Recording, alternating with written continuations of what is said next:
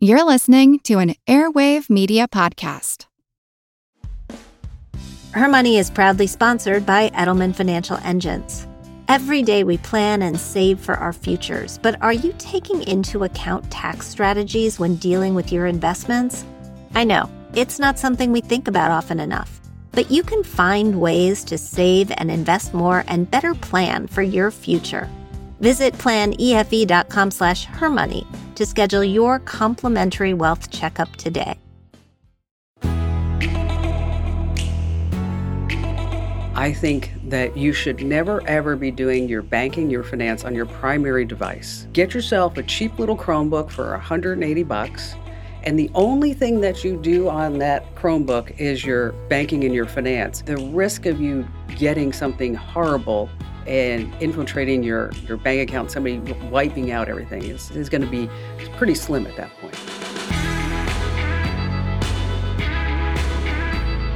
Hi, everyone. It's Jean Chatzky. Thanks so much for joining us today on Her Money. We talk a lot on this show about all the different ways that we can protect ourselves from financial risks. We buy insurance to guard against sudden illness and accidents. We invest in a diversified portfolio so that we can grow our money, whether stocks or bonds or having an off year. But there is another type of risk that we sometimes overlook because we just don't think it'll happen to us. We just don't think we'll fall for it. And that's financial fraud.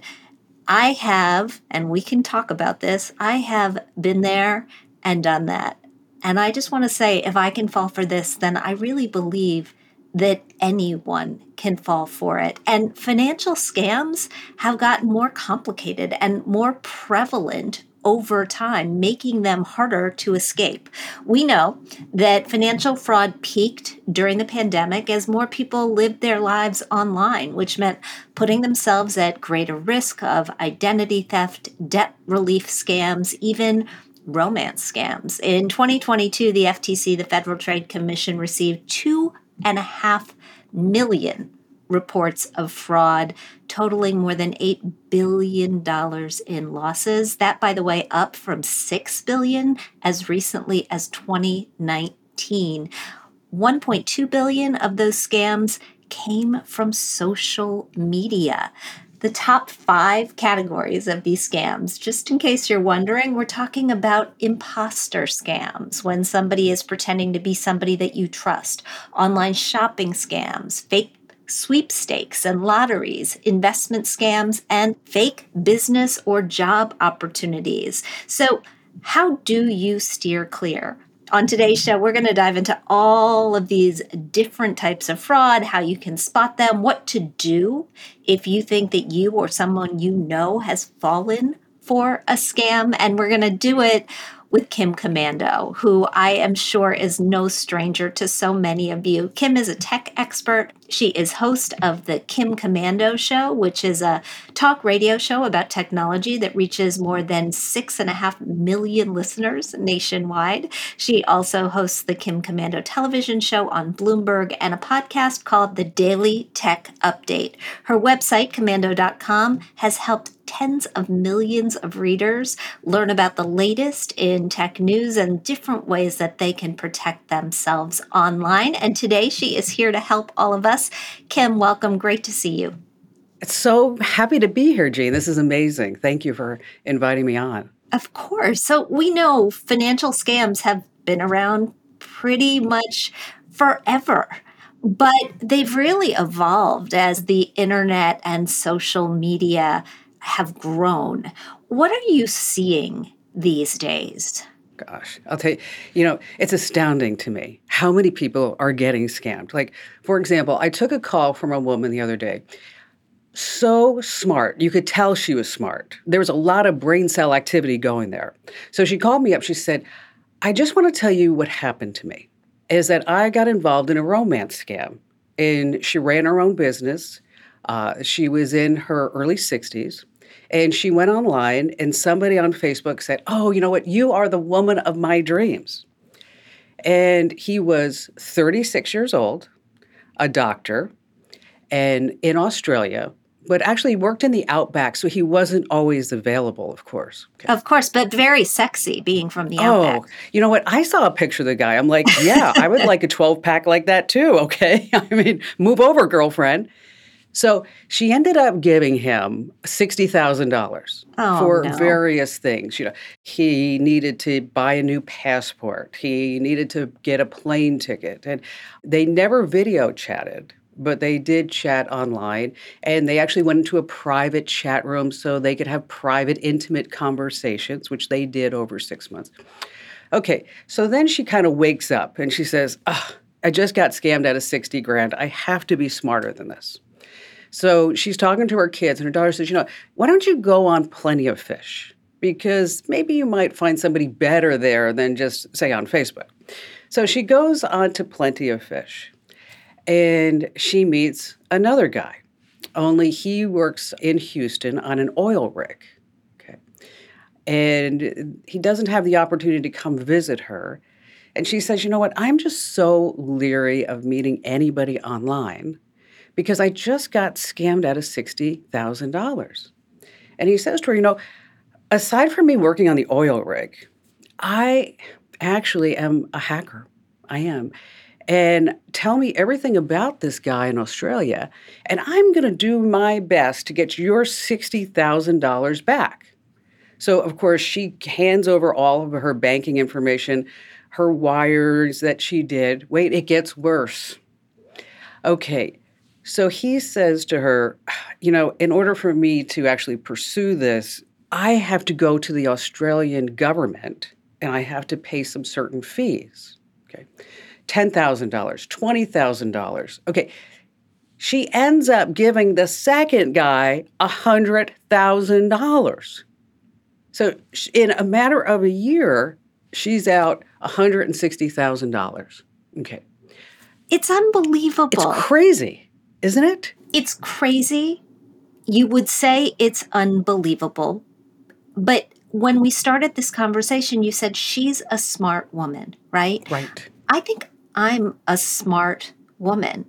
And yet, when somebody from a foreign speakers bureau reached out to me with an offer of a speech that was in so many ways too good to be true, I went down the rabbit hole and was only able to escape getting scammed by the skin of my teeth, right? I woke up early enough that I wasn't out any money. But it could have been really bad. And I think we want to believe the best about people. We want to believe the best about ourselves, right? Like I wanted to believe that this speakers bureau was interested in bringing me to Japan when in fact that was not the case. What are the hallmarks of a scam?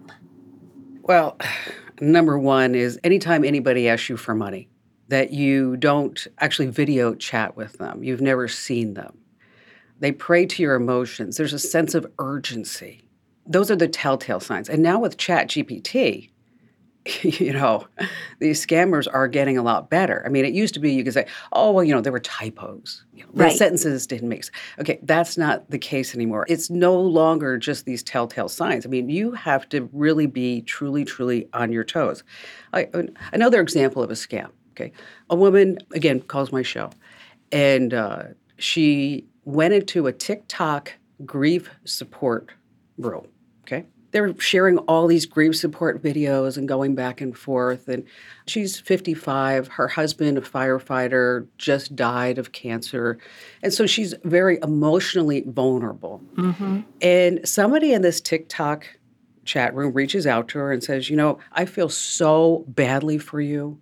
This is horrible. If you want, I can paint a picture of your husband with his ashes. And she says, how much are you going to charge? And the person says, oh, you know what? I just want to help you. I'm a good Christian woman, and I just want to help you. Okay. And they said, make sure that you send us all the ashes. Do not, you know, we need every single ash in order to make a really good painting. So she's smart enough to say, I'm not going to send all the ashes. I'm going to only send 50% of the ashes. And she sends them to a house in Woodstock, Georgia. And then she gets an email and they say, oh, you know what? Thanks for sending the ashes. If you want the ashes back, you got to pay us $3,500. So now it's post office fraud, right? Postal fraud. So she calls the post office in Woodstock, Georgia, and says, I just sent my husband's ashes to this house and you need to investigate it. She calls the local police.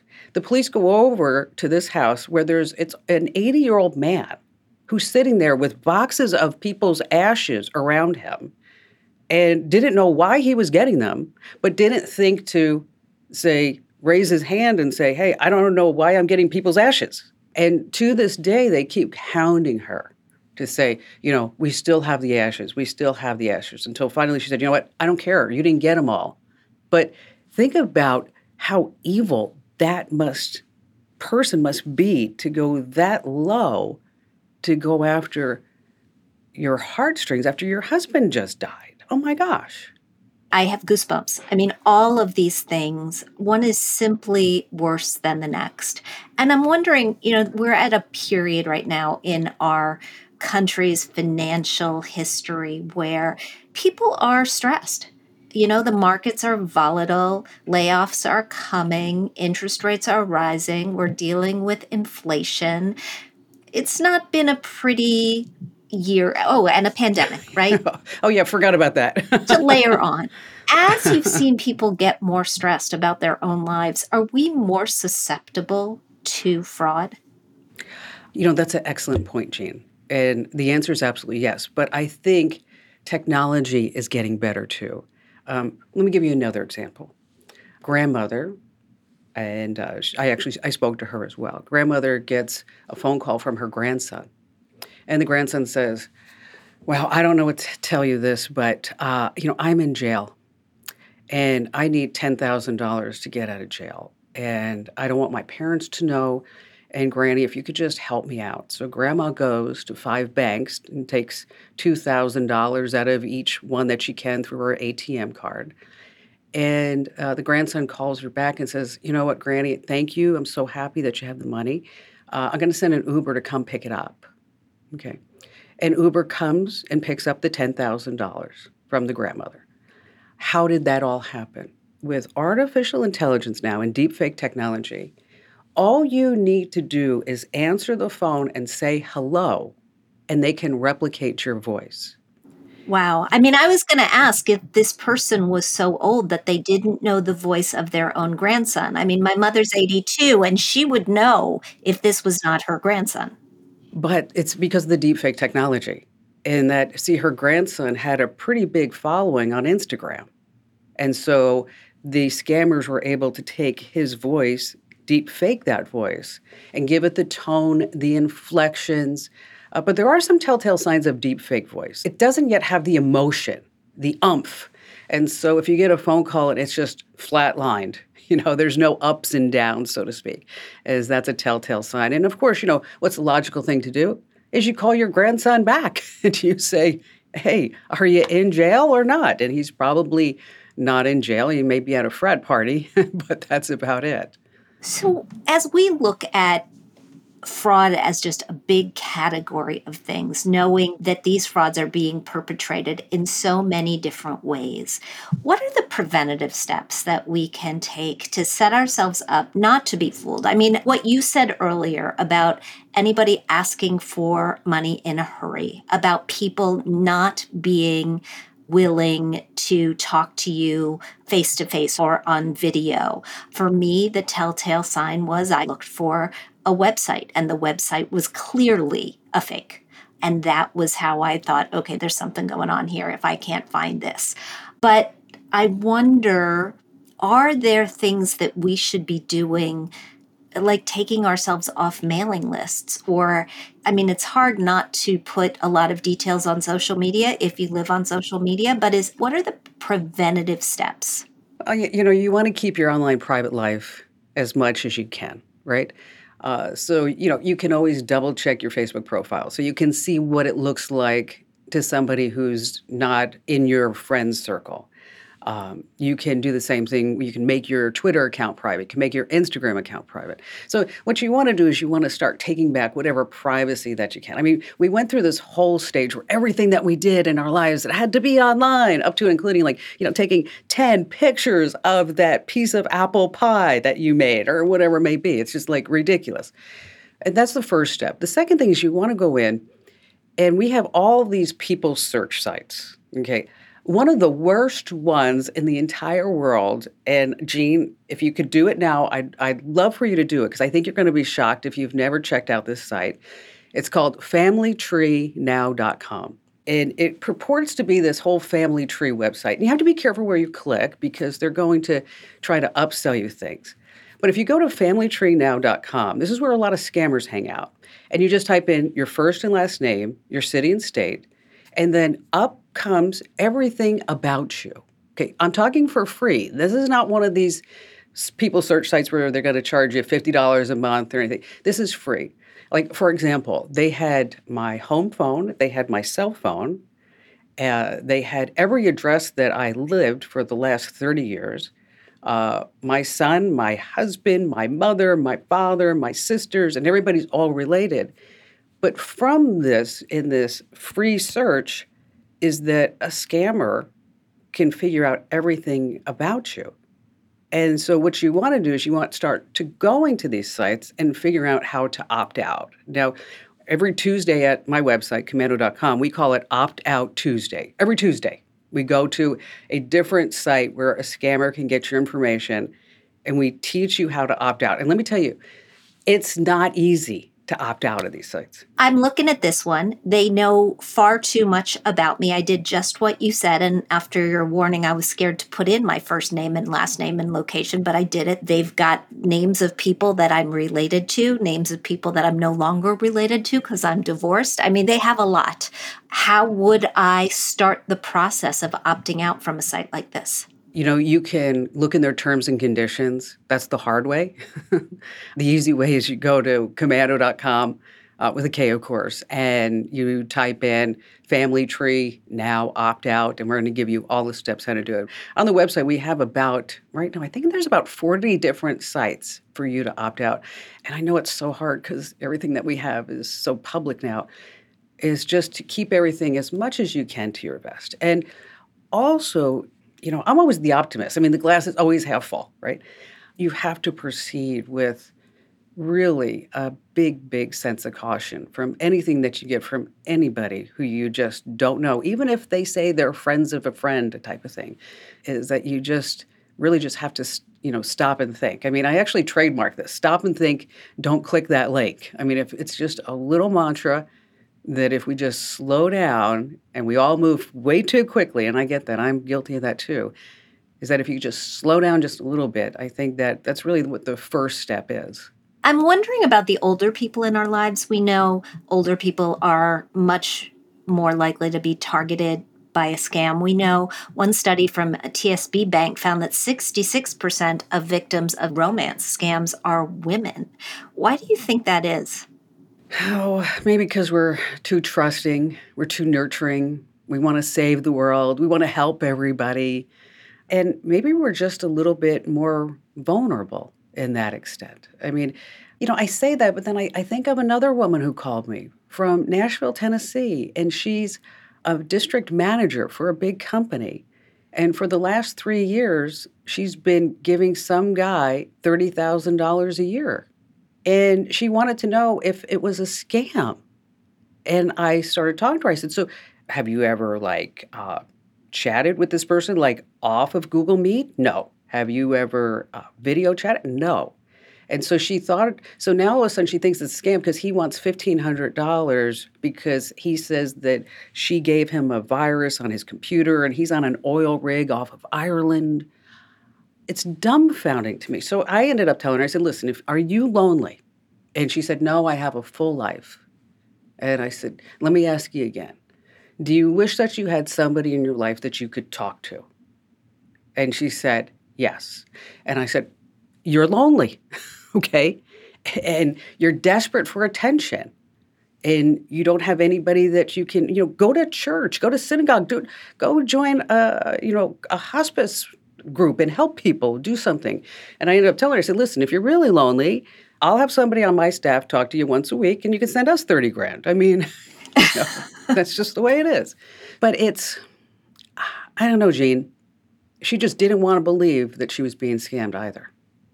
Well, I think loneliness is a huge, huge part of it. I mean, when we look at the statistics about women and longevity and divorce, and, we are, most of us, going to be alone if we had a male partner at some point in our life. We are going to outlive that person.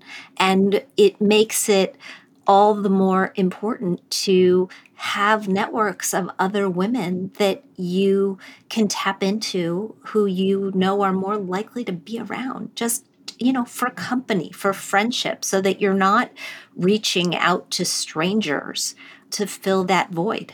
No, 100%. I mean, and there's, there are online support groups, and there are meetups. I mean, there are ways to do things.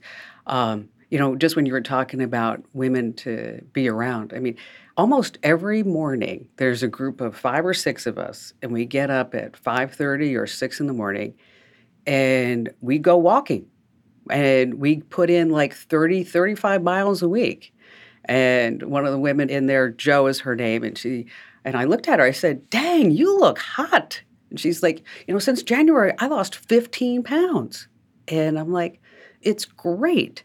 And it also gives you that female bond. You can talk to other women about certain things. Maybe you're tired of picking up your husband's underwear or whatever it is that, that you can't talk to anybody else about. And so what I have found is that that's good for all of us, mentally, spiritually, physically, all that stuff. And that's a really good point. You have to take the initiative. Nobody's going to come knock on your door and say, do you want to go for a walk? Do you want to go volunteer?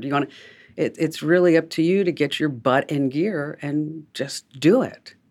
And get yourself out there. And walking is just, I've made friends. We're new in the city of Philadelphia, and I have made friends here walking, which has been really, really wonderful.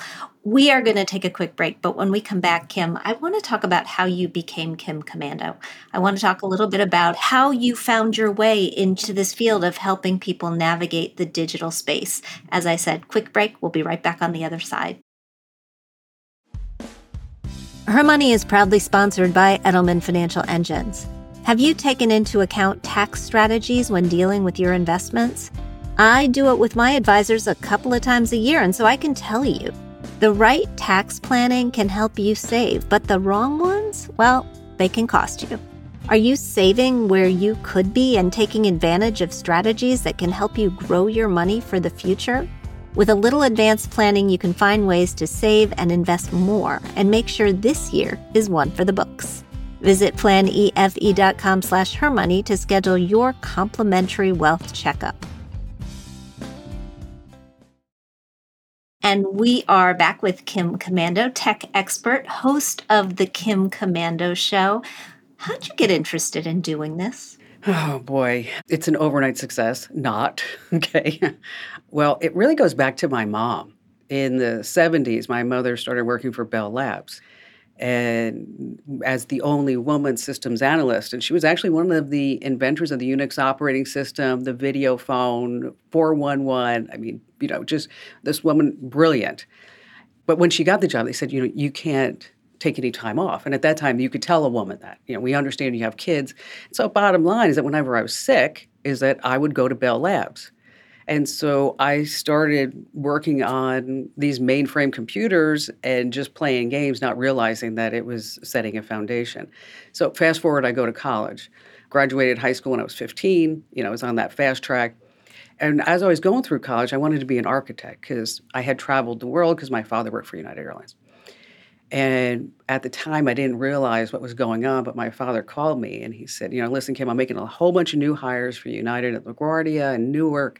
and I need you to go to ASU's library and tell me who makes the most money the first year out of school, because I don't know what to pay these people if they come to me with a finance marketing degree or whatever it is. And I'm like, oh, gosh, but my father was Russian Ukrainian. Okay, you never said no to this guy. So I did the report, and I emailed it off to him, and then he called me up. He said, I don't understand this. You need to explain it to me. So I explained the whole report to him. And then I said, oh, by the way, I'm changing my major to computer science, because that was number one on the list. Okay? So obviously, Dad knew what motivated little Kimmy. And when I graduated from college, he said, you know that whole report I made you do? I said, yeah. He said, it was all BS. And I'm like, no way. Yes. So that worked. So I worked for IBM, AT&T, and Unisys, blew through those corporations. And by the time I was 25, which is obviously more than 25 years ago, I was making about $80,000, $90,000 a year, but insanely not happy in doing what I was doing. And so somebody told me I had a face for television. So I went and worked for Fox, and I started doing like these computer segments. And then somebody said, you really have a voice for radio. It's been a great, great career. It's been a great ride. I still love what I do. I don't have to work. But I work probably 60 hours a week. My husband came to me the other day. He said, I thought we were going to stop. He goes, but you're starting another company. And I'm like, I know, isn't it great?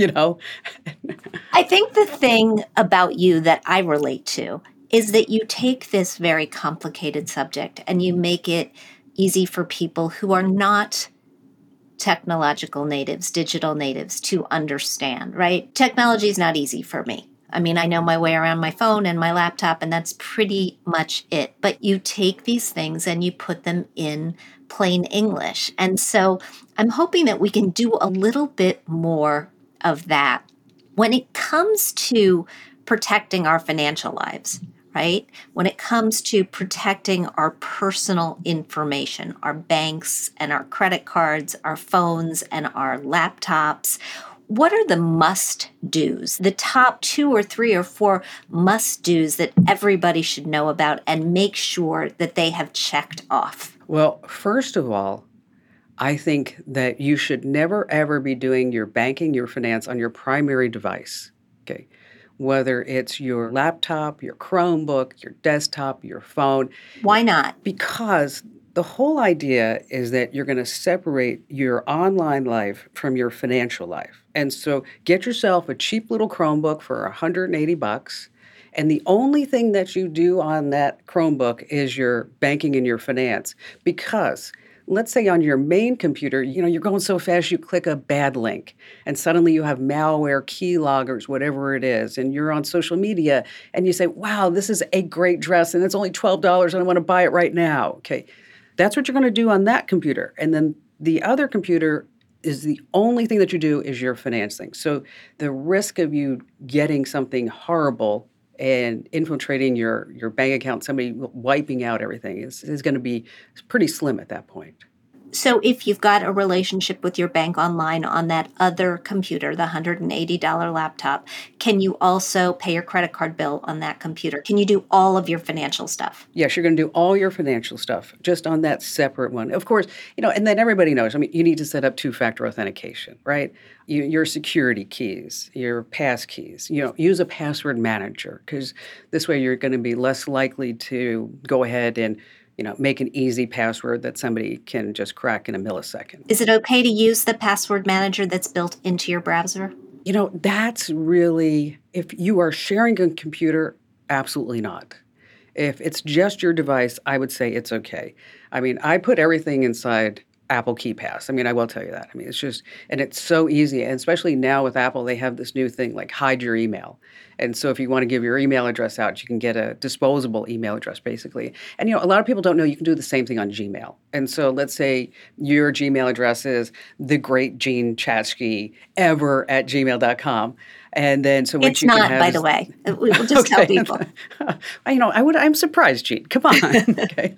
Then you would say the great Jean Chatzky. And you put a plus sign, and anything after that, Google just will ignore. So you can set up these disposable email addresses. You're going to have a good antivirus program. Make sure that all of your systems are always up to date. Your apps are up to date. It's really difficult truly, because it's not like a lot of these companies will come knocking on your door and say, hey, I just want to let you know that we have a major system update. I mean, even your printer can get hacked. I mean, it's just a matter of being super smart. But one thing that I will say, because you mentioned divorce, a lot of women are making the same mistake that when they get divorced, the guy moves out of the house, but they keep the router. And they may say, well, I'm going to change the password to the router. Maybe they don't do it. And then they're wondering, like, how the ex knows everything that's going on or whatever it may be. You know, if you get divorced, you just need to buy a new router. If somebody is pretty tech savvy, and maybe if they're not, they can put a backdoor in that router. And see, the router has something called remote access. All of them have it. Okay. So all that person has to do is turn on remote access on the router, and then suddenly they can see everything that's going on the network. So, you know, I know I just went off on a tangent, but anyway. No, it's great. It's all great information. I mean, one of the things that I've told people to do, and I'd love to get your sense of this, is just freeze your credit so that nobody can take out credit in your name. No, 100%. And it's so easy to do now. You can just do it online. I mean, you don't have to pay somebody $20 a month to do it. I've got two more questions for you. The first one is about AI. We're hearing so much about ChatGPT and other forms of artificial intelligence. What do people need to know before they start using these tools? Wow. ChatGPT has just changed the world. A big fundamental shift. I mean, think of the printing press. What happened? Think of the iPhone. This is bigger than any of that. It's going to destroy 5 million jobs this year here in the United States. The thing that you have to remember is that it's not always 100% correct. It actually has been known to make up its own resources and sources for things. So you have to proceed with caution and know that it's not the end-all of end-all, but I will tell you it is a phenomenal tool. I probably use it 3 or 4 times a day because instead of looking something up in Google and getting 10 pages of junk, is that I can just ask it a question, I get it right there. That's why Google's all freaked out. But seriously, it's something that you need to talk to your kids about. You know, they can't be ripping off stuff and getting their thesis, their reports in there because now everybody's checking it. And if you have a job as a data entry clerk, a writer, a systems analyst, a tech writer, anything that you can think of that you can be replaced by is that you've got to like man up on your skill game or you're going to be out on the street. And it's not to say that the robots are taking over everything. I mean, we've all seen the Boston Dynamics robots, right? The dogs that can, and they stand up and they jump around. You know, those are coming. They're going to be doing the landscaping on your bushes, probably within 5 years. But somebody has to teach that robot to cut the hedges that way. So it's a fundamental shift that the way that the society is going to move so fast. And that's why the big dogs are saying, when I mean like big dogs like Bill Gates, Elon Musk, and the others, Steve Wozniak, is saying that we need to put the brakes on AI. And the government saying we need to figure out how to regulate AI. You know, the cat's already out of the bag. But what does this mean to us? And what I've told the people on my staff, because, you know, they get, every time I say it, they just groan, Jean. I say, you know, if you don't innovate, you evaporate. Okay. Every day we have to be an innovator or else we won't be here tomorrow. And my job is that we have to really put more personality into things because that's something that AI doesn't have. They don't, have the ability. Wow. Thank you for that. All right. Last question. And it's actually not my question. We have a mailbag segment on this show, and we got a question that is right in your wheelhouse. So I was hoping that you wouldn't mind fielding it for us. It comes from Landa, and she says, my son turned 18 this year, and he is my only heir.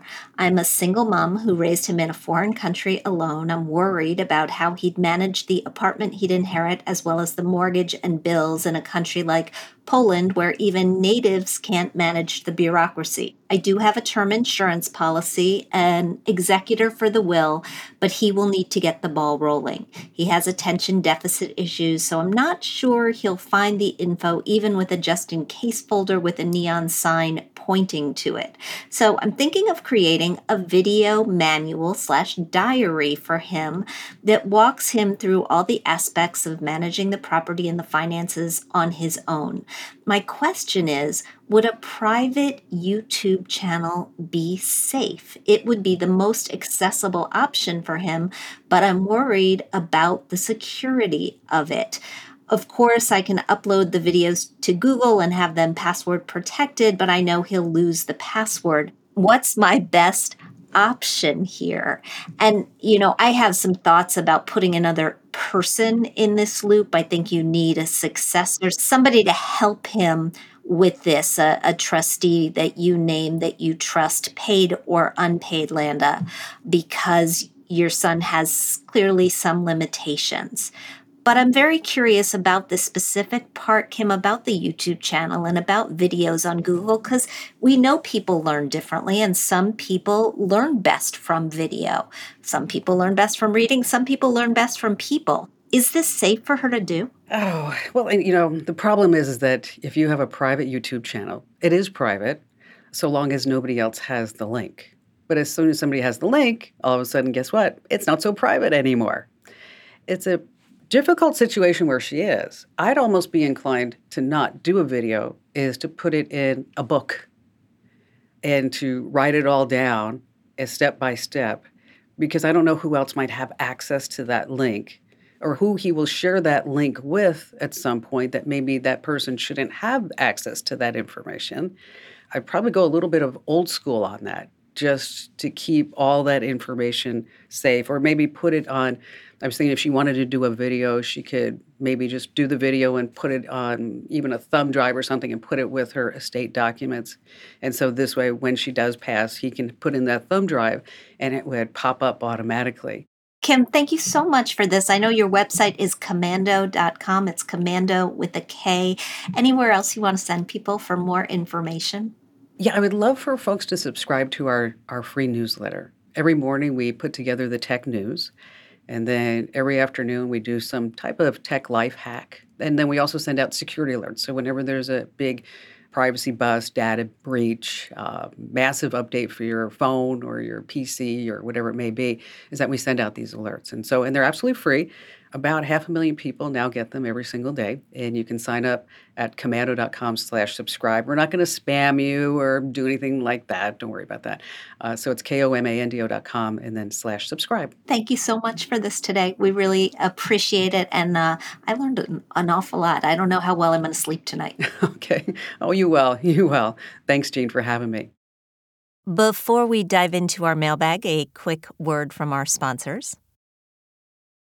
When you need mealtime inspiration, it's worth shopping Kroger, where you'll find over 30,000 mouthwatering choices that excite your inner foodie. And no matter what tasty choice you make, you'll enjoy our everyday low prices, plus extra ways to save, like digital coupons worth over $600 each week. You can also save up to $1 off per gallon at the pump with fuel points. More savings and more inspiring flavors make shopping Kroger worth it every time. Kroger, fresh for everyone. Fuel restrictions apply.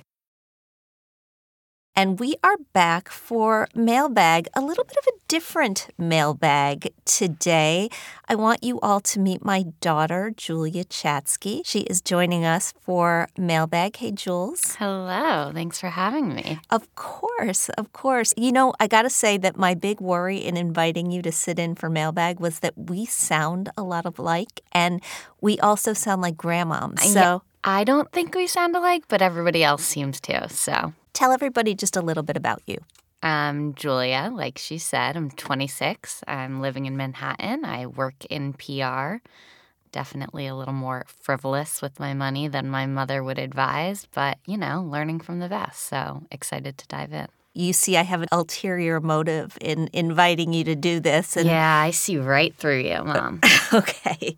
So here's how this is going to go. Julia's going to read the questions, as our other mailbag hosts have been doing. I'll answer them. And if you have any follow-ups, Jules, go ahead and just ask me what you want to know, okay? Okay. All right, go ahead. Our first question today comes to us from Tim. He writes... Hello, do you have any suggestions on a company that can refi student loans for people without a lot of credit history? Trying to help my kid get out of variable rates. Thank you in advance.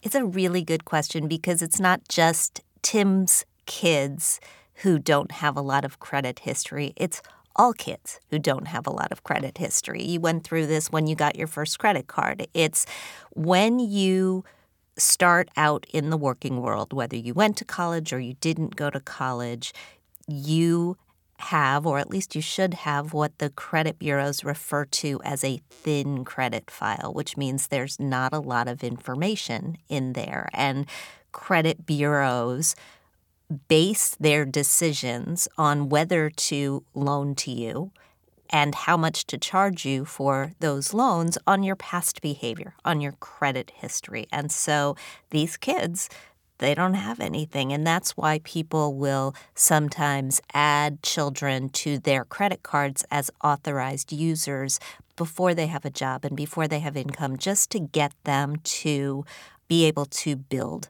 a credit history.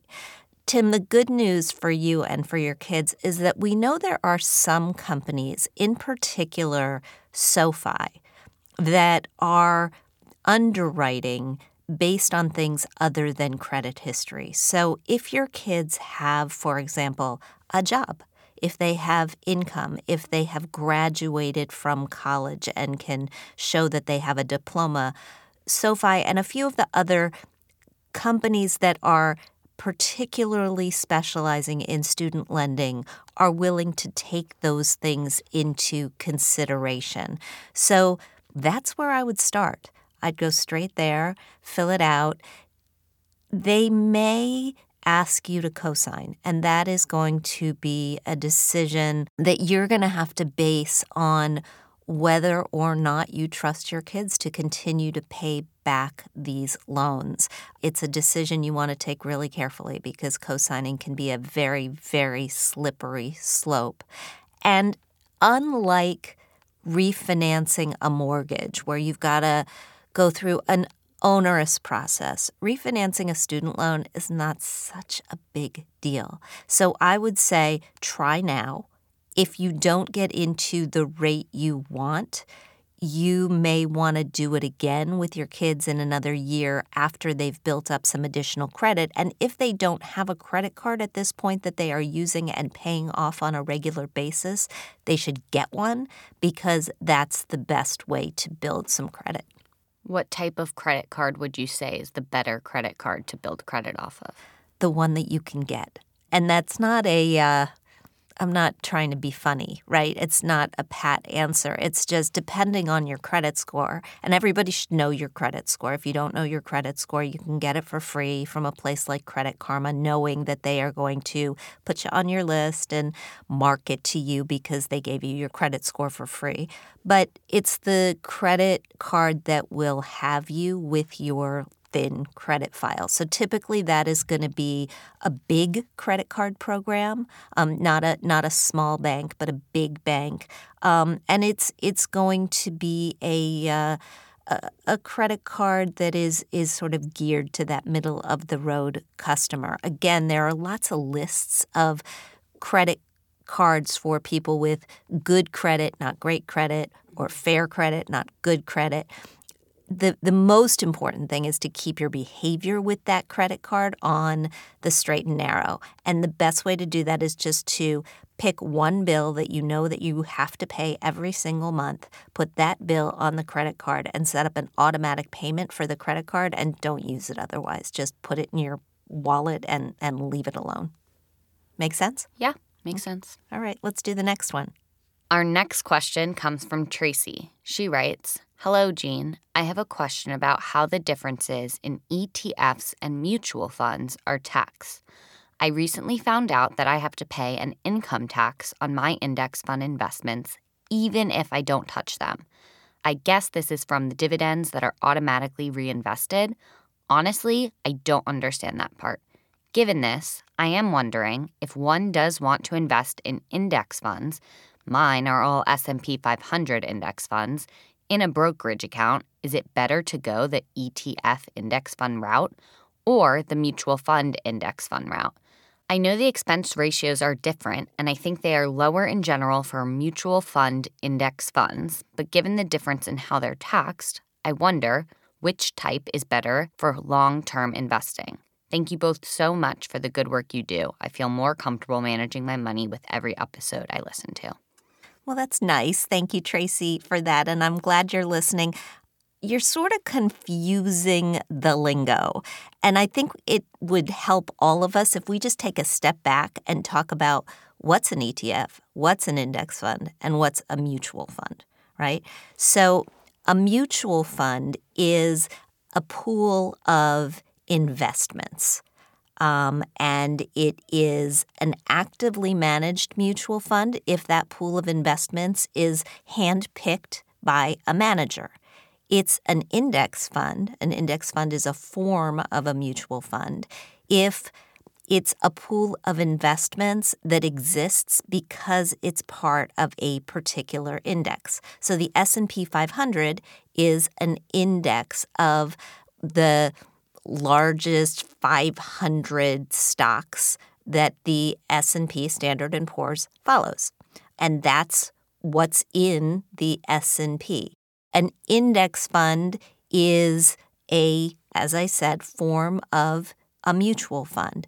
An ETF is like an index fund, but instead of trading like a mutual fund, it trades like a stock. And for that reason, the taxes and the tax treatments are different. So just like with individual stocks, when you sell shares of an index fund or an ETF, an exchange-traded fund, and you make money on that, you owe taxes on that. That is called a gain.